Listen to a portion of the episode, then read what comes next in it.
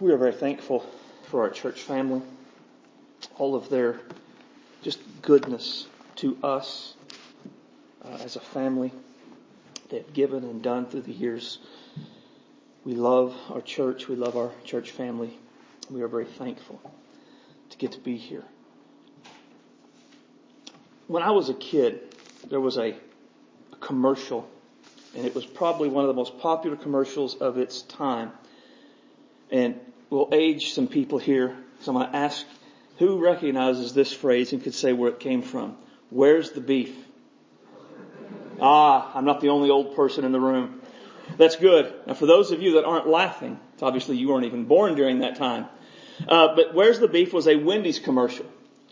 And it was a way for them to not only advertise their hamburgers, but kind of a way for them to talk smack about the other burgers. And I think there was kind of two aspects of it. On one hand, it was where's the beef because the little old lady that was saying it was looking at a tiny little burger on there instead of the great big patty that Wendy's was boasting on their burger. But also it was kind of a shot at the fact that Wendy's has all beef patties and nothing else mixed in with it. And that was the theme. That was the idea is that where, if this is supposed to be a hamburger, where's the beef? If it's supposed to satisfy our hunger, where's the beef?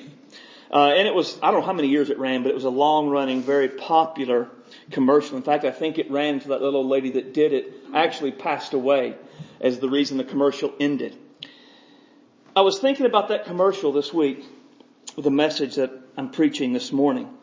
Because I think a similar question could be asked of us as, as professing Christians. And the question is, where's the fruit?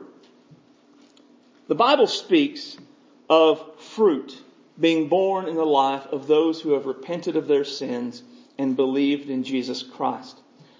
Jesus said that if we abided in Him, we would bear much fruit. And that this would, it was for the Father's glory and it would declare that we were indeed His disciples. Now fruit is what Jesus meant. It was just evidence of spiritual life.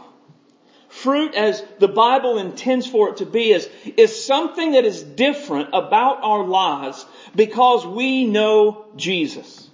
Because we have repented, because we have believed, because we have been born again, these things are different about our lives. Now what's significant about that is that it's intended to be things that are only there because of Jesus. Right? It's not that these things are there because now we're older. Uh, there are things that I did in my 20s that I would not do in my 40s. Right? Age and infirmity and frailty have made it so that I'm not able to do some of the things that I did in my 20s. Right? That's not Jesus. It's not that Jesus changed me and I stopped jumping off cliffs into the river. It's that I'm afraid of breaking something that won't ever heal again. Right? I, I act differently in a lot of ways now than I did in my twenties.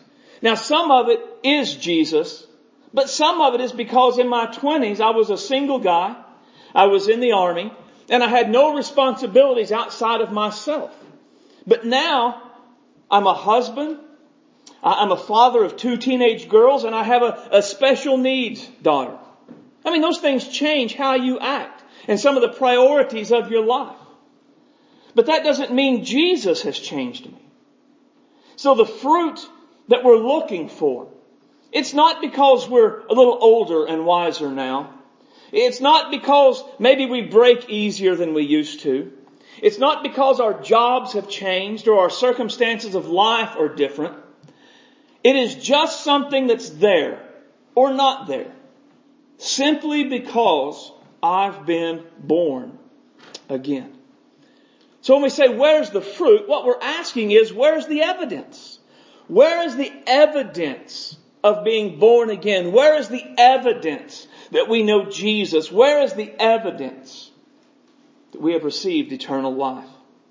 That would be easy enough for us to say, well, you know, I, I have believed and do you really think Jesus cares if I live a fruitful life so long as I'm moral? Right? I mean, I'm not talking go out and live wicked immorality, preacher. I'm just saying as long as I live a basically moral life, does Jesus really care if there's fruit. Does the fruit really matter? I want to answer that this morning.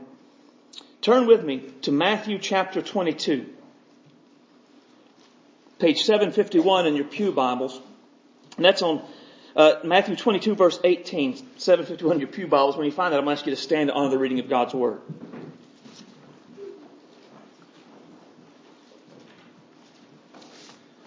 Just two verses.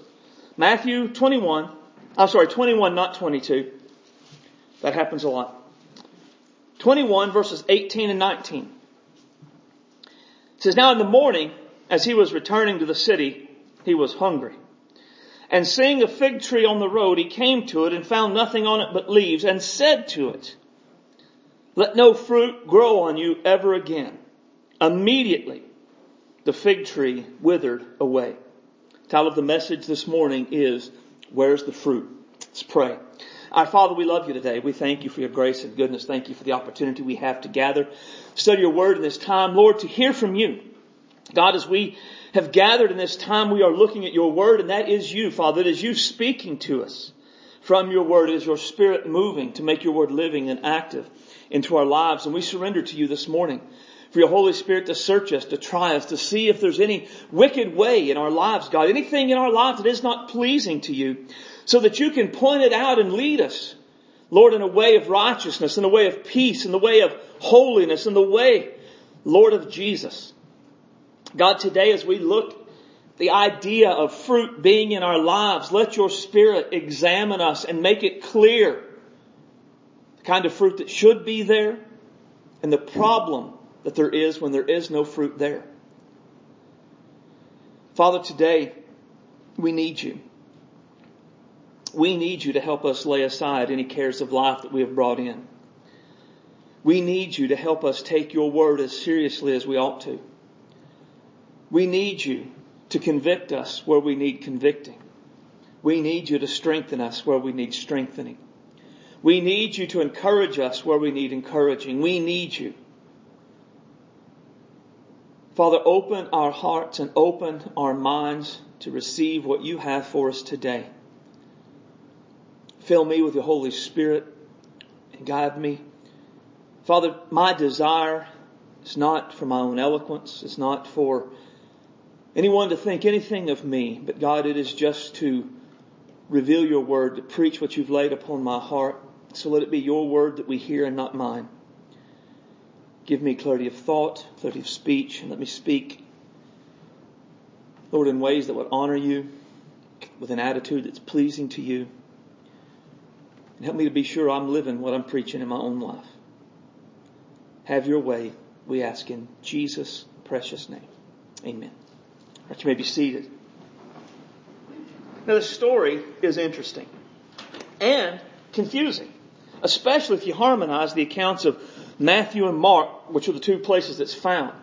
Mark gives us a few details that Matthew omits. For instance, um, Mark tells us that Jesus saw the leaves on the tree from far away. I think you can infer that from this, but it specifically says it. Mark also tells us that there were no figs because it was too early in the season for figs. And then Matthew tells us there was nothing on this tree but leaves. No fruit, just leaves. So some questions we would have looking at this story is, if it was too early in the season for figs, why would Jesus go there and look for figs? And if it was too early in the season for figs, why was Jesus upset there were no figs? So upset that in fact he would curse the tree till it died. Now to understand the story, we kind of have to consider the context. Jesus at this point has made his triumphal entry into Jerusalem. The people have gathered, they have thrown the palm trees down, the palm branches down. They have said, Hosanna, blessed is the one who comes in the name of the Lord. And at this point, he is going to the temple. He is going to argue with the religious leaders. He is going to cleanse the temple of the money changers and the merchants, which will cause massive conflict with those who are profiting from that. Now, as we think about Jesus' ministry, Think for a second about who bore the brunt of Jesus' wrath when he ministered on the earth. Because it's interesting. It's not necessarily who you would expect. Because we might expect that it would be tax collectors and sinners. And yet it wasn't. Very often we actually find Jesus eating with tax collectors and sinners. And the Bible even says they were glad to go to Jesus and hear him. The ones that bore his wrath, it was the religious leaders of the day. Right? The scribes, the Pharisees, the Sadducees, those that the, the normal people looked at and they said, these are the pillars of our community. This is what everyone aspires to be as a religious Jew. Now, the religious leaders, they, they didn't live outwardly wicked, immoral lives. They, they weren't adulterers. They weren't fornicators. They weren't embezzlers. They didn't cheat on their tithe. They didn't skip the fasting days. Outwardly, they did all of the things that needed to be done. Outwardly, they appeared to be the most righteous, the most pious people in all of Israel. And yet, they were harsh. They were mean. They were hateful.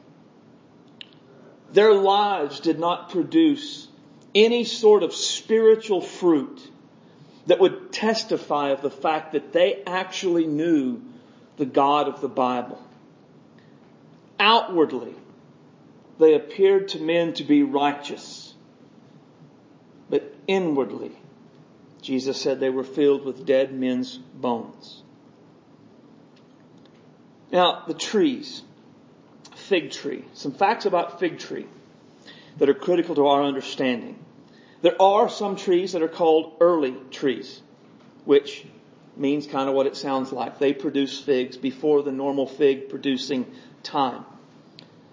A second fact about fig trees is that the leaves were, were produced before the fruit. So any time that you saw a fig tree with leaves, it was safe to assume that it was a fig tree with figs because that was the way that it worked. But this one, this one didn't. It had leaves testifying that it was a fig tree, but it didn't have the fruit that gave the evidence it was a fig tree. It was nothing but leaves. So here's how all of this ties together for our message. The scribes and the Pharisees and the Sadducees of Jesus' day, they had all of the outward acts of religion the leaves, if you will. But there was no fruit from this supposed righteousness that came from God. In other words, their religion, it was nothing but appearance. There was no substance to it. It was only an appearance of righteousness without the reality of a relationship with God. The truth for us is that Jesus wants us to live fruitful lives. God expected something from them because they knew Him.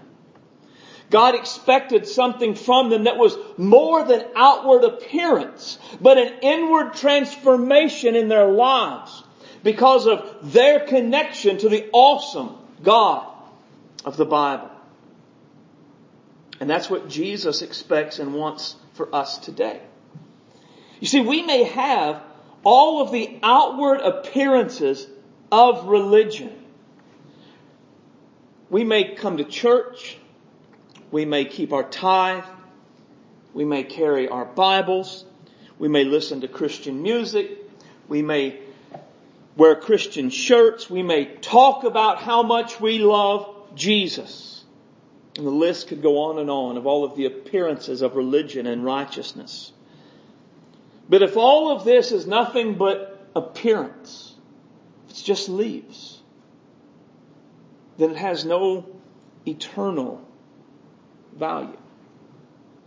It is essentially worthless. So the key truth for us today is that the appearance of religion without the fruit of salvation is worthless. The appearance of religion without the fruit of salvation is worthless.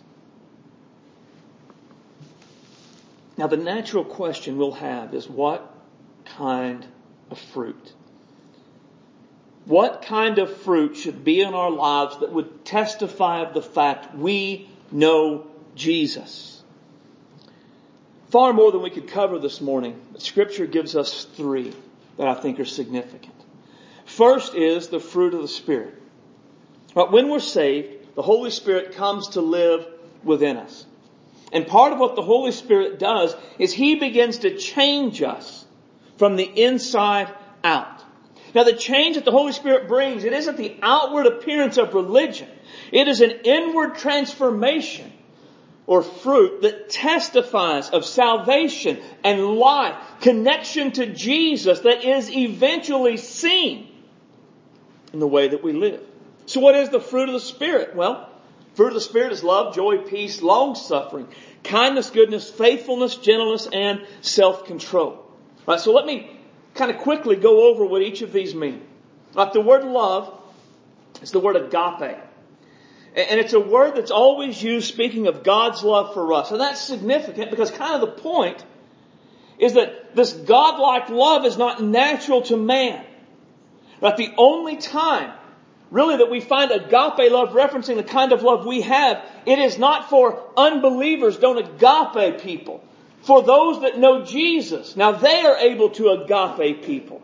Right? It is a, a love that is born in our lives because of the work of God in our lives. It is in fact, when Jesus said, by this all men will know you're my disciples, it is this agape love. It is a, a testimony, a fruit that we've been born again. Joy. Now joy is an inward rejoicing that remains with us despite the circumstances of life. Right? Joy in the Bible is not that all is right with my world, that all is right with my Jesus. Because of my connection to Jesus, despite my circumstances, I can rejoice in the Lord always. And again, I say rejoice. The same with peace. The peace that the Holy Spirit produces in our life, it's not a peace where my life is perfect. It's not a peace where everything is as it should be.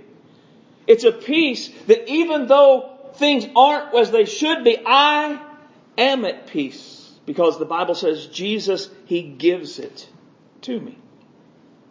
Long suffering. It's the opposite of being short tempered. Right? This is, and this is hard, putting up with people who irritate us without blowing up.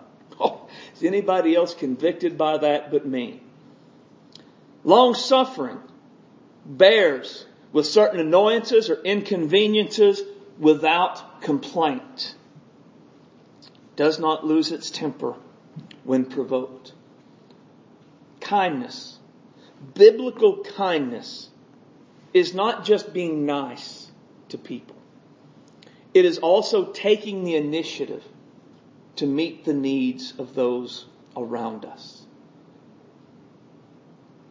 Kindness, what I always, when I did chapel at NCS, what I always told the kids kindness isn't not picking on the kid everybody else is picking on. That's not kindness. Kindness is befriending the kid that, the kid that everyone else is picking on. Kindness isn't waiting till someone asks us for help, but kindness is seeing a need and doing what we can to meet that need. Goodness. Goodness is in a lot of ways moral goodness but it, it particularly involves how we deal with others. Goodness will prevent us from repaying evil for evil. Goodness that the Holy Spirit produces enables us to overcome evil with good, as Paul says in Romans. Faithfulness means trustworthiness. It means doing what you say you're going to do. Not That you will, your yes is yes and your no is no.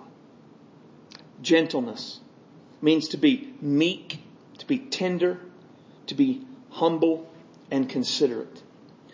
Gentleness cares for the feelings of others and feels with them. That it cares for the feelings of others is probably seen in two ways. On the one hand, caring for the feelings of others is caring about how, how they're going to feel about maybe what I'm going to say. Is what I'm going to say, whether true or not, is it going to hurt their feelings? Is it something that when I do this, they're going to be personally offended by it and I know that? Gentle person will take into consideration and won't intentionally seek to offend or hurt the feelings of another. Also that it feels with them.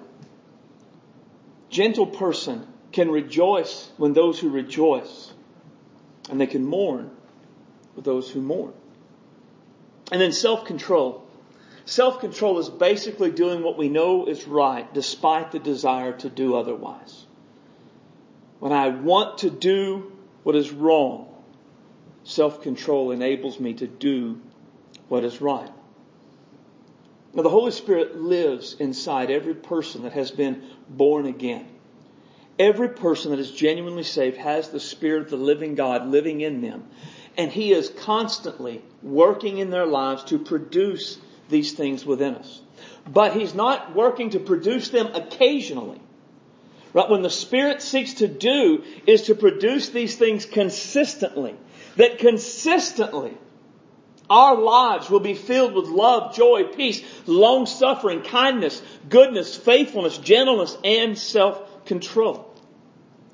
A constant spring of these things flowing out in our lives. But here's the, the key. The Holy Spirit the, the, the part that fruit that testifies that it's a new birth experience, that we're doing this because of Jesus, is when it's produced in the moments and when we're tempted to do the opposite. Right? Because anyone, any person can show a measure of love, especially to those who love them. Any person can have a measure of joy when everything is right in their world. Anyone can have peace when there are no stressful circumstances of life. Anyone can be long suffering to those who do not get on their nerves. Anyone can be kind to those they want to be kind to. Anyone can show goodness in areas where they want to be good. Anyone can be faithful to the things that they want to do. Anyone can show self-control in the areas that they want to show self-control.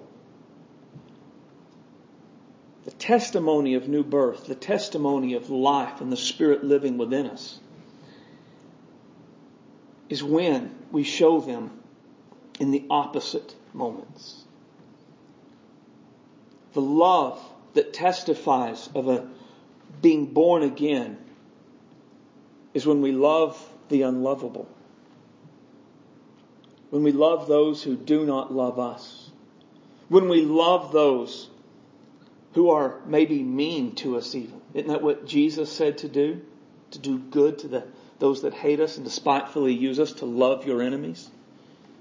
That's not a natural thing. We can't naturally love our enemies. That is a supernatural work of the Holy Spirit within us. The joy that is most clearly an evidence of the Holy Spirit is when circumstances conspire to steal our joy. Plans fall through. Things go bad. Do we have joy in those moments? Not that it's not hard. But Paul even says, as all as sorrowing, yet always rejoicing. So it's not that we're crazy. Right? It's not that we're denying the harshness of the situation. It's that even in that harshness, where there is sorrow, there is still joy in our lives. That's the fruit of the Spirit.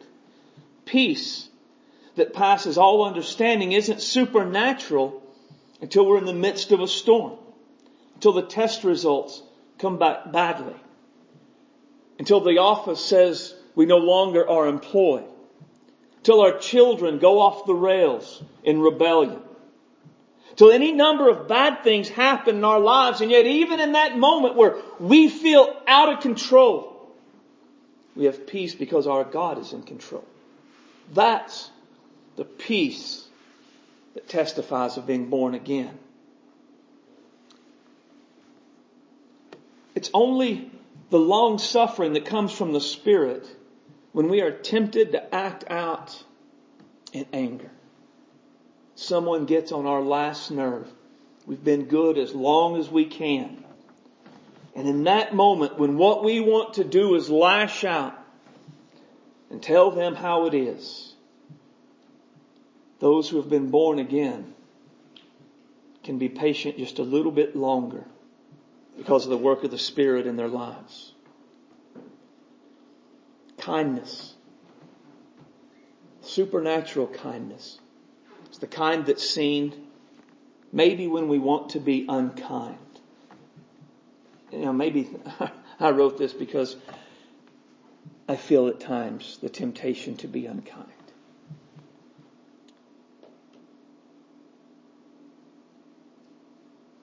And as ashamed as I am of that reality, it's there. And on my own, I would almost always be unkind.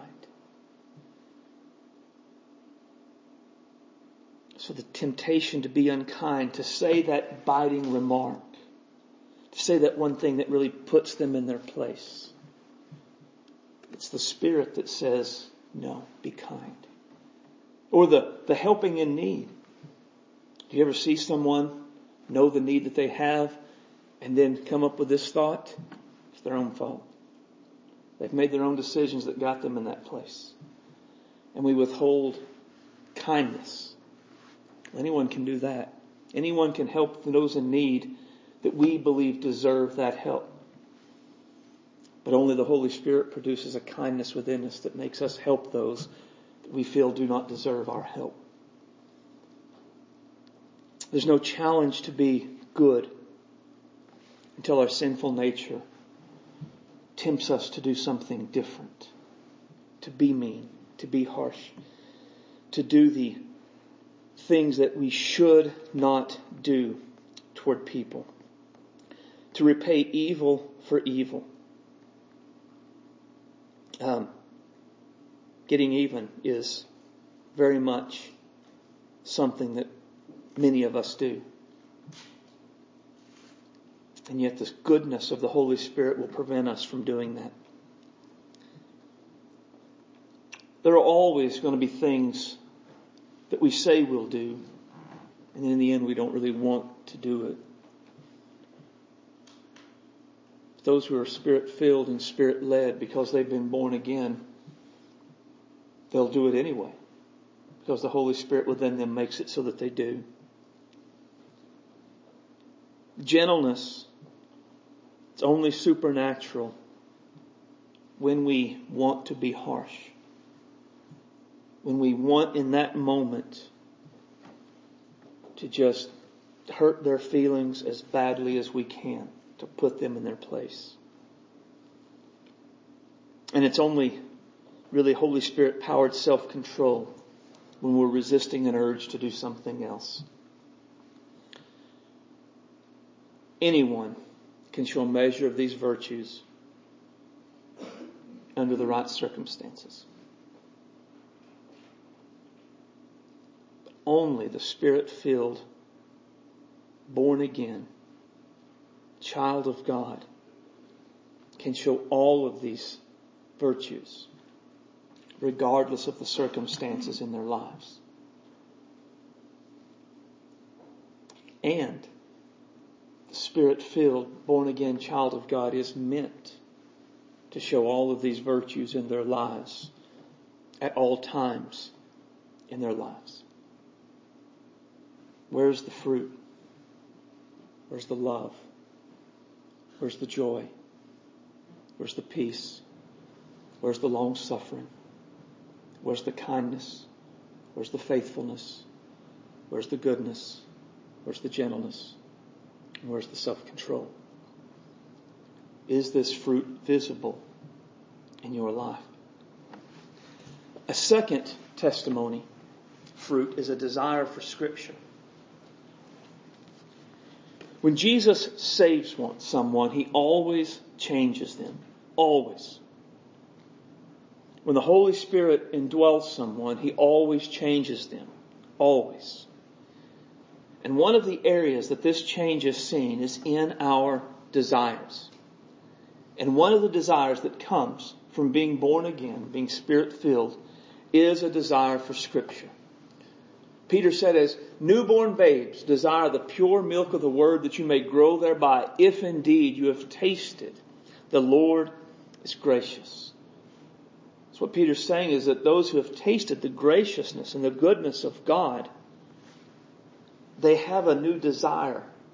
And that desire is for the Word. It's for Scripture. And that's an interesting, the, the sentence that Peter uses there is very interesting.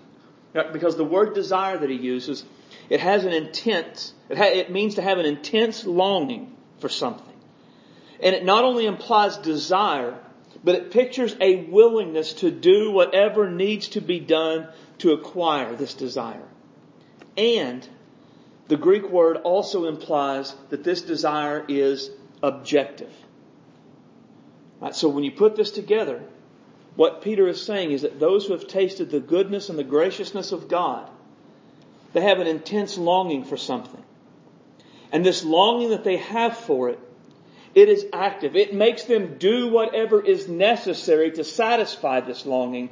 But this longing can only be satisfied by one thing. Right? It is objective and limited to the very object of the desire.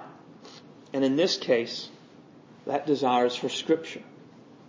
And the picture is that those who are born again, they have a continual, strong desire that can only be satisfied by the Word of God.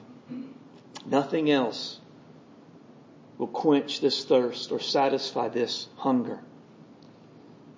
Now, an interesting thing about this when we read something like this in our day, we typically think, well, that means to study the Bible, right? Because in our day, we all have Bibles. I have a Bible here. I have an, two two Bible apps on my computer on my little computer here. I have multiple Bibles in my office, as do all of you. So we say, well, that desire, that is to, to be in the Word, to study the Word. And, and to be sure, that's a part of it. But let's remember what the world was like when Peter first wrote that. How many people had personal copies of the Bible in Peter's day? It would be like no one. So how was it that they could satisfy that desire? It was to gather with the church where the word was going to be taught. That's why, like in Acts, it talks about them gathering together day by day. They had a a hunger, a longing for the Word. And that was the only way that they could satisfy it was to gather together. One of my favorite stories that illustrates this kind of a hunger. It was something I, a guy I heard tell the story several years ago, and it was just after the Reformation, when the Bible had just started to be given to the people, put in their own language so they could understand it. Before this, the, the Roman Catholic Church had largely kept it in Latin so the common people couldn't understand it, much read it, much less understand it. One of the reform, and many of the reformers, one of the parts of the Reformation was that everybody deserved a copy of the Bible in their own language, be able to read it in their native tongue. So once that began to happen, it still wasn't common to have personal copies of Scripture. And so there might be one for a church that was prized and extremely valuable. And on the pulpits from that day, you can see, if you see some, there would be a place for an hourglass on there. And when the preacher got up to preach, he would flip the hourglass and it would run. But the point wasn't to make sure he stopped at an hour. The point was to make sure they got the full hour out of it. They didn't want him to get up there and cut them short. They wanted to be sure that they got the full hour because they were hungry for the word. They had lived their whole lives without ever getting to hear it in their own language. And the guy that told the story said it was not uncommon at the end of the hour for the people to cry out, give us another turn. And want him to turn it over and to give them another hour of the word on that day. They had a hunger for the word that could not be satisfied with anything other than the word. The desire that we are to have, that we will have, it is not merely a hunger to study it, though, again, I don't want to misunder, I don't want to underestimate that. It is certainly a part of what's meant. And there should be that desire to study the Word on our own. There's also a desire to be where the Word is proclaimed, to be taught, to be instructed from the Word. That is why preaching has always been a part of worship. Worship is essentially declaring God's worth. And one of the ways that we declare that our God is awesome and worthy is when we set aside time to gather with other people who have been saved by Him and say, on this day, I'm going to devote myself to hearing the Word of God. Then I'm going to study that out to see if it was true, and then I'm going to live it out we declare God's worth every time we make church a priority in our lives. Every time we gather and say, I want to hear what God's word says, we are declaring that our God is great and awesome, and He is worthy of our worship and devotion. One of the main reasons that we desire Scripture is because it is through Scripture that we first encountered God. It is scripture that revealed to us our need for Jesus. It is scripture that revealed to us the salvation that was available to him. It was through scripture and our responding to scripture, calling on Jesus that we first tasted the goodness and the graciousness of God. And that initial taste has made us long for it all the more.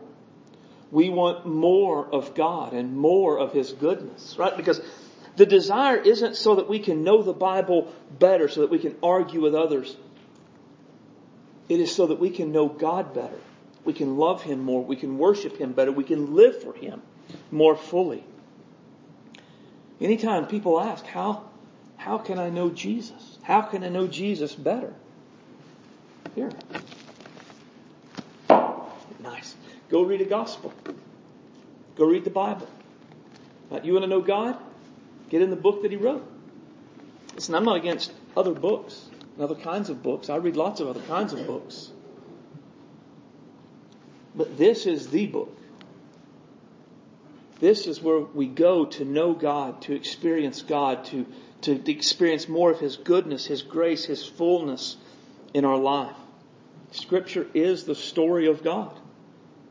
So our, our knowledge of God leads us to a desire of Scripture that we can more fully know God and experience more of His goodness. We will never know God apart from Scripture. We, we will never experience the fullness and the goodness of God apart from Scripture. And Jesus, when He saves us, the Holy Spirit lives within us. The Holy Spirit produces that desire within us. That is a a, and that is an unnatural thing.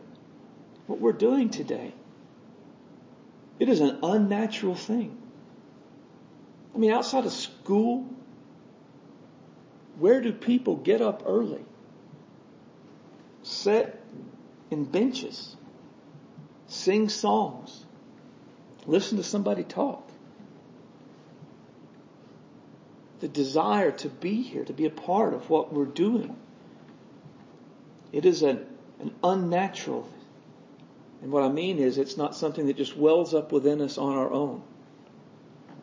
It is something that comes from the Holy Spirit. So where's, where's the fruit? Do you have that kind of longing, that kind of desire to study the Word on your own?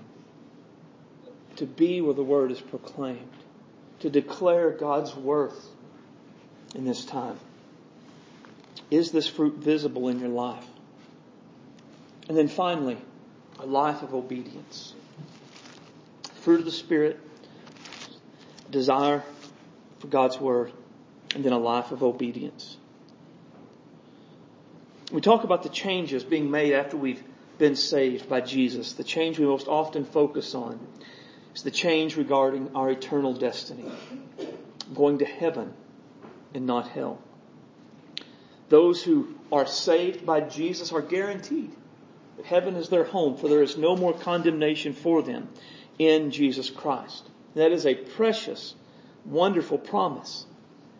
However, we have to remember that the changes Jesus makes in our life, it's not just an eternal change. It's a very practical thing. It's not just a change in where we'll be then, but it's also a change in, in who we are and how we live now. For those that have been born again, a life of obedience to Christ is not seen as an option. It's just what makes the most sense. I, I like how John says it. Now by this we know that we know him if we keep his commandments. He who says, I know him and does not keep his commandments is a liar. And the truth is not in him. I like that. How do we know that we know Jesus? We do what he says. I mean, meeting Jesus, that's a life altering event. I've met lots of people. When I was in the army stationed in Berlin, we had a, a football game, a pro football game uh, that took place in the Berlin Stadium, and I, I got tasked as, on detail, and I got to meet basically all of the players on both teams. Right? Um, and, they made such an impact on me, I can't remember any of their names. Right? What the Jim, John McEnroe? No, that's a, that's a tennis player. What was the guy for the Chicago Bears when they won the the Super Bowl? Him. I met that guy, Jim Jim McMahon. I met Jim McMahon. You can see how much of an impact it had on my life. Couldn't remember his name. Right? I met other famous people that would come through the years that would want to see soldiers when they came through Berlin and through military bases. None of them, none of them really left a lasting impact on my life. And, and it would make sense that it wouldn't. I mean, they're just people. But Jesus isn't just a people. He was God. He is God in the flesh. Meeting Him is a life altering event. No one who meets Jesus is ever the same. Right? And so how do we know that we have met Jesus? We keep His commandments. Now, John is plain. Uh, that's one reason I love the, the book of First John. John is ruthlessly plain.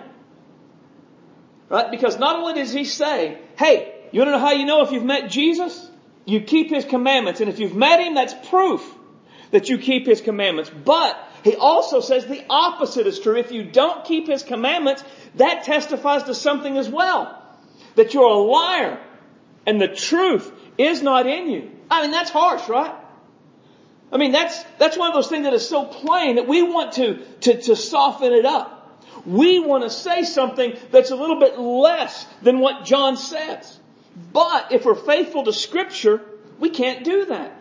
If we're faithful to scripture, what we have to do is take that at face value and say, those who live a life of obedience to Christ, they know Jesus, but those who live lives of rebellion and disobedience to Jesus, that is not just a, an empty thing.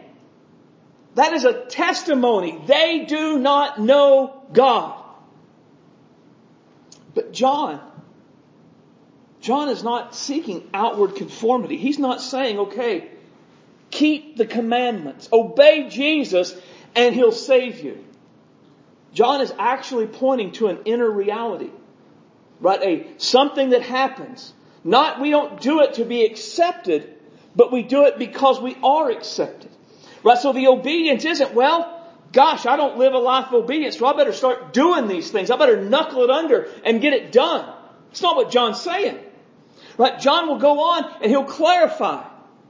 And he says, By this we know the love. By this we know that we love the children of God when we love God and keep His commandments. For this is the love of God, that we keep His commandments. So, I know I love God when I keep His commandments. And His commandments are not burdensome. Oh my goodness. That's just not something you can make up, is it? I mean, anyone can knuckle under some sort of obedience to Jesus. We can knuckle under an outward appearance, taking up our cross and turning the other cheek. But what we can't do is make those things not be a burden to our lives. What we can't do is change how our heart feels about this obedience to Jesus. So how could we ever live a life of obedience to Christ without it being a burden? It happens when we're born again. It happens when we know Him and we love Him. The greatest testimony that we know God, that we love God, it's not in the testimonies we can write out. Man, it is in the testimony that we live out day in and day out. That we do His will and His will is not a burden. The kind of obedience that testifies of new birth. It's not the knuckle it under and do it so I don't go to hell obedience. That's legalism. The kind of obedience that testifies of new birth, it's a loving obedience.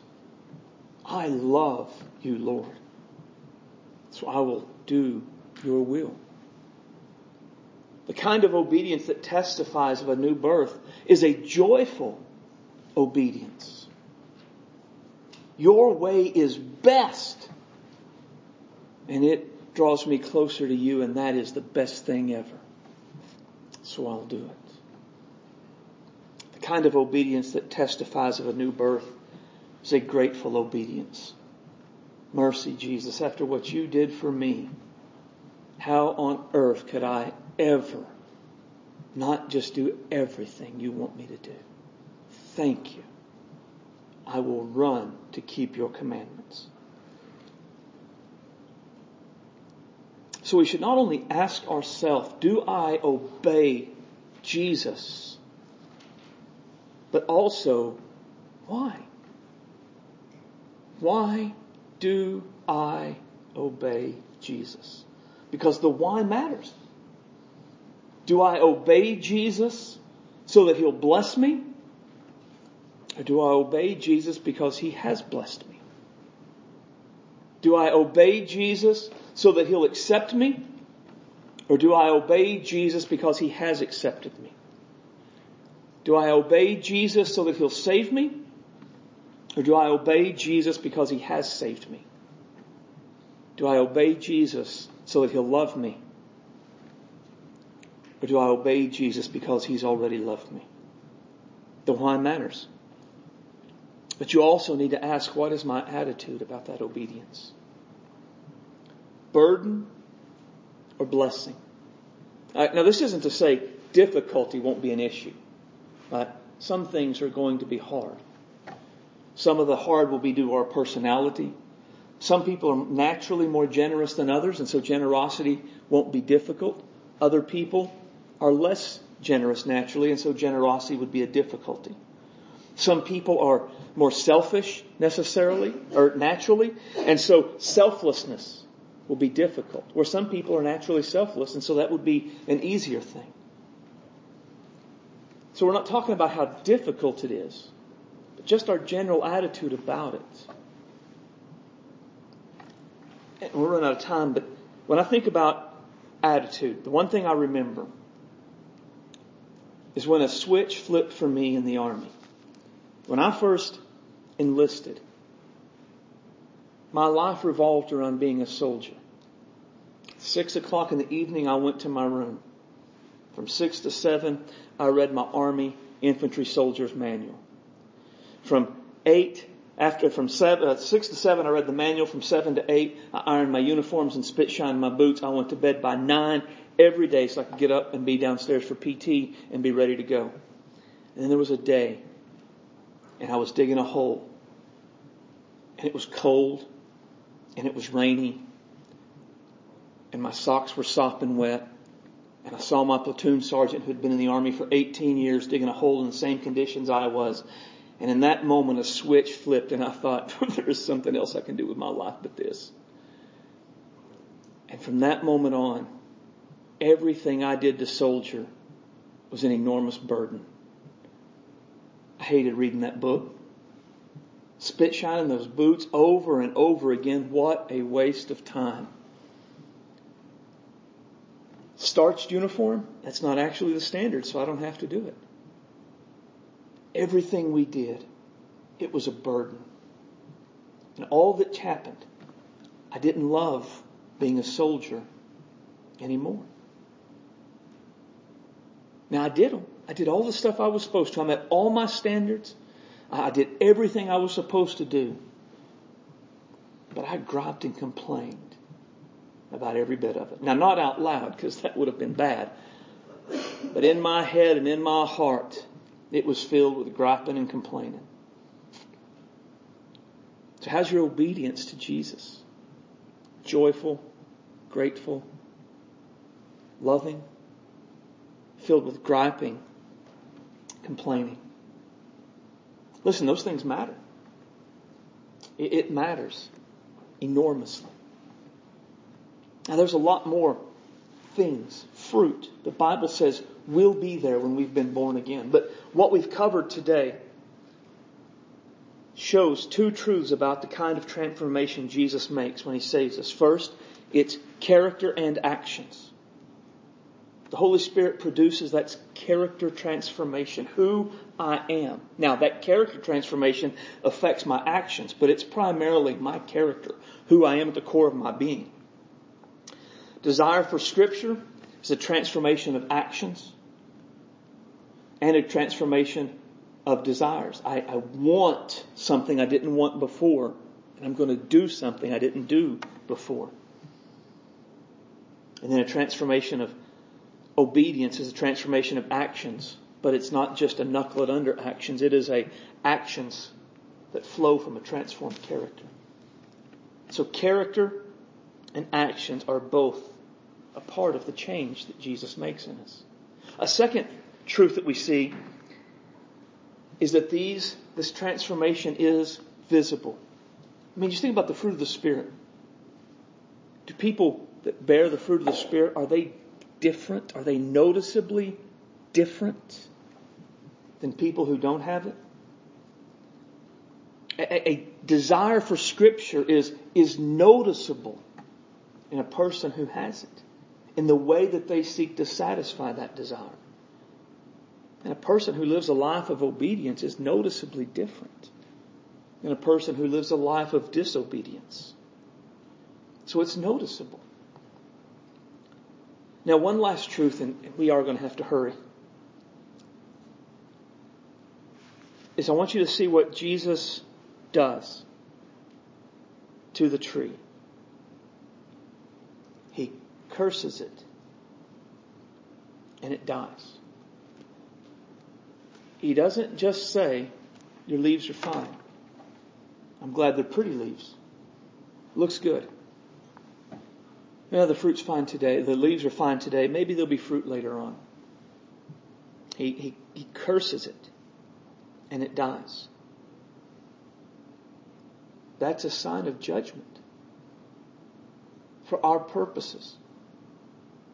We should see a lack of fruit being caused by a lack of salvation. Where there is no fruit, there is no life. Let me quickly show you this in another passage. Turn back to Mark 3. Take time to read all 12 verses, but we don't have time for that today. No, I'm sorry, Matthew 3. Matthew 3. Matthew 3. Verses 1 through 12 are what you should read, but just for today, we're going to look at verse, start in verse 7. John the Baptist is preaching, preaching repentance to prepare the way for Jesus. But he sees the Pharisees and the Sadducees coming to be baptized. And he says, Brood of vipers, who warned you to flee from the wrath to come? Therefore, bear fruit worthy of repentance. Right? So John baptized people who repented of their sins. They, they repented, they heard him preach, and they said, Oh, I've sinned. I'm not living in the covenant with God that I'm meant to. God, I'm sorry. Forgive me. I turn from that. I'm going to live for you. Then they went into the water so that John could baptize them. The scribes and the Pharisees, they came and they said, Hey, we're going to go and be baptized too. But as they tried to get in the water, John, rather than just accepting them in the water, he says, brood of vipers, which is not a good thing. Right? Bear fruit. In other words, before you get down in this water, there needs to be something in your life that testifies that you have been born again, that you have repented of your sins. Right? Bear fruit worthy. And he says, don't just trust in your heritage. Right? Don't just trust the fact that you're a Jew. That's no big deal. But bear fruit. And notice verse 10, what happens if you don't bear fruit? The axe is laid at the root of the trees. Therefore every tree which does not bear good fruit is cut down and thrown into the fire. Now, and there is no way tossed into the fire is a euphemism for salvation. It's not salvation without rewards in heaven. Tossed in the fire, that is unequivocally a testimony of God's judgment falling on them if they do not bear fruit testifying of their genuine repentance. Tree that does not bear fruit will be cast to the fire. That's a certainty. So looking at your life, where's the fruit? Where is the evidence that you have been born again? And the apostle Paul called a church to question one time on their salvation. And when he questioned them, he told them to look at their lives.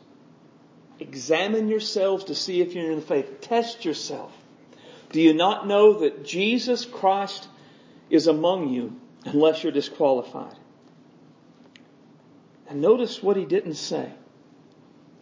Did you come to an altar? Have you prayed a prayer? Have you been baptized? Do you attend church? Were you raised in church? Are your parents Christians? He didn't ask any of those questions. Instead, he said, look at your life and you tell me the ways that you see that Jesus has changed you.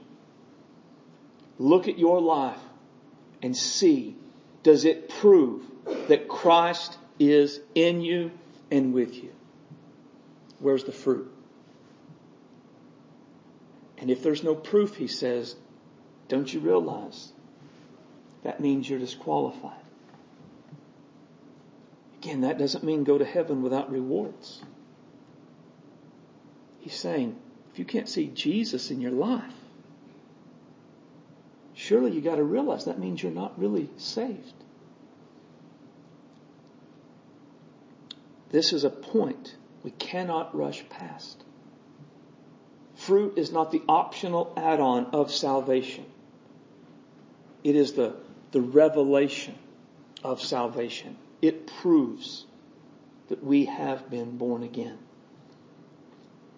So where's the fruit in your life today? What actions do you take just because of your faith in Christ? Not actions you take because you're older. Not actions you take because you've gotten married. Not actions you take because you've emotionally matured. Not actions you take because of any external circumstances, but just because of your faith in Christ. What's different in your character because of your faith in Christ?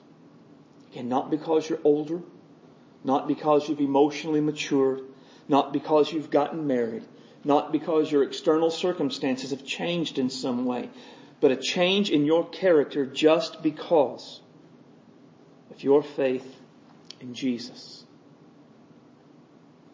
If there is no change, if there is no fruit, you must be born again. The point of this message isn't try harder to bear more fruit. Point of the message is where there is no fruit, there is no life. You must be born again. Dear friend, do not take lightly a lack of fruit in your life. Do not take a lack of fruit as something that is a minor difference. It is an enormous defect that testifies that there is no life. Right now, in this moment, if there is no fruit, you are coming up with reasons as to why it's still okay for you. Dear friend, that is not God. That is not the Word. That is not Jesus. That is not the Spirit. That is your sinful nature keeping you lost in your sins and separated from Jesus Christ. If there is no fruit in your life, you let that drive you to Christ today. And in this time where we have a response, you cry out to Him to save you. You cry out to Him to change you, to fill you with His Spirit so that fruit naturally flows out of your life. Let's bow our heads, close our eyes.